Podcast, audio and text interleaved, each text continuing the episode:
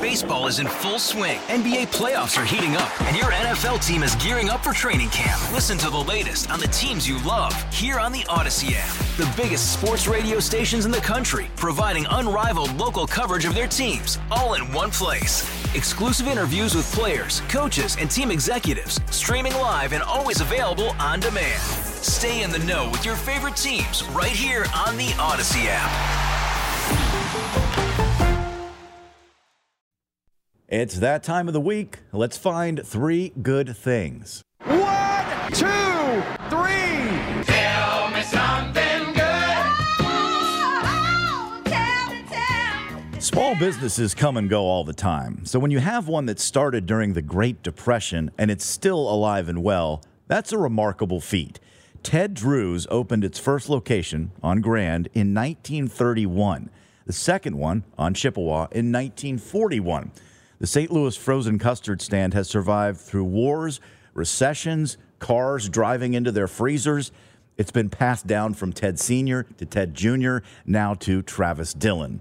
The young employees there now ladling out the fudge, blending the concretes, and chipping the dry ice for take home orders.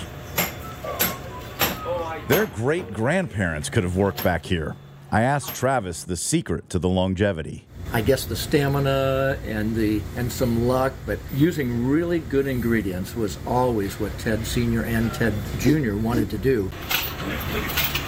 I'll add great customer service to that. That's why there are throngs of people here in the summer. And let's not forget about the Christmas trees. We'll be spending more time at Ted Drewes this morning as I'm roaming St. Louis. In 1971, Melissa Highsmith was kidnapped in Fort Worth, Texas. She wasn't even two years old. Her family has been searching for her these past five decades. And a few days ago, they found her. A link was made between Melissa's children and her biological parents on 23andMe. Turns out she never left Fort Worth and was given the name Melanie by the woman who took her. Melanie's younger brother was overwhelmed that she'd been living 15 minutes away from him and he had no idea. Our family in the last three or four days have just been so excited and filled with joy and tears and laughter.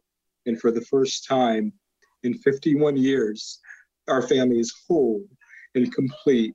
Besides the family never giving up and the wonder of DNA, credit also goes to the National Center for Missing and Exploited Children. Melanie plans to change her name back to Melissa. A couple of weeks ago, I said the World Cup was the best sporting event on the planet.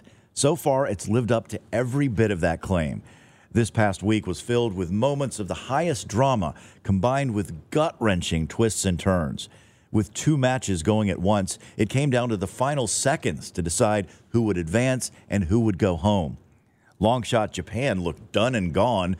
Then, in an instant, a controversial goal sent them through and soccer powered Germany was the one going home. This is better from Japan! And they're back in it! The close ups of fans in the stadium tell the story tears of joy, tears of defeat, agonizing winces, unfettered glee. It means so much to the people of every country at the World Cup, the favorites and especially the unlikely who had Australia, South Korea, Morocco, and Switzerland all making the round of 16. What makes soccer the beautiful game obviously isn't all the scoring, it's the tension, it's the pressure, it's the buildup, leading to absolute elation over those rare goals or soul crushing heartache. You never know which one is coming. And we didn't either when I was in the crowd at City Park this week for the game against Iran. There was plenty to cheer about, but in soccer, there's a lot of this. And this. And this.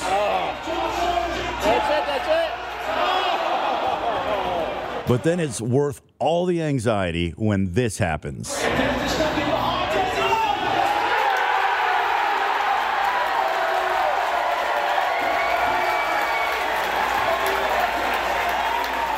Well, the cheering has faded for the USA in this World Cup, but they put their bodies on the line for their country. They went for it in attack against the Netherlands, and they're a young side with lots of promise. Oh, by the way, we'll be the home team in the next World Cup, and that's always a good thing. The boys will be back, and don't forget, the Women's World Cup is next year, Australia and New Zealand in July.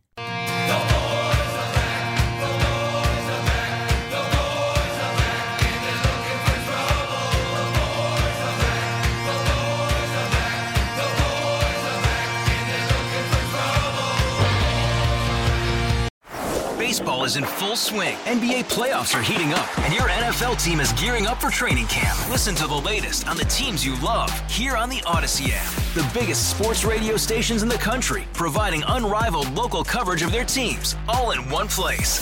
Exclusive interviews with players, coaches, and team executives, streaming live and always available on demand. Stay in the know with your favorite teams right here on the Odyssey app.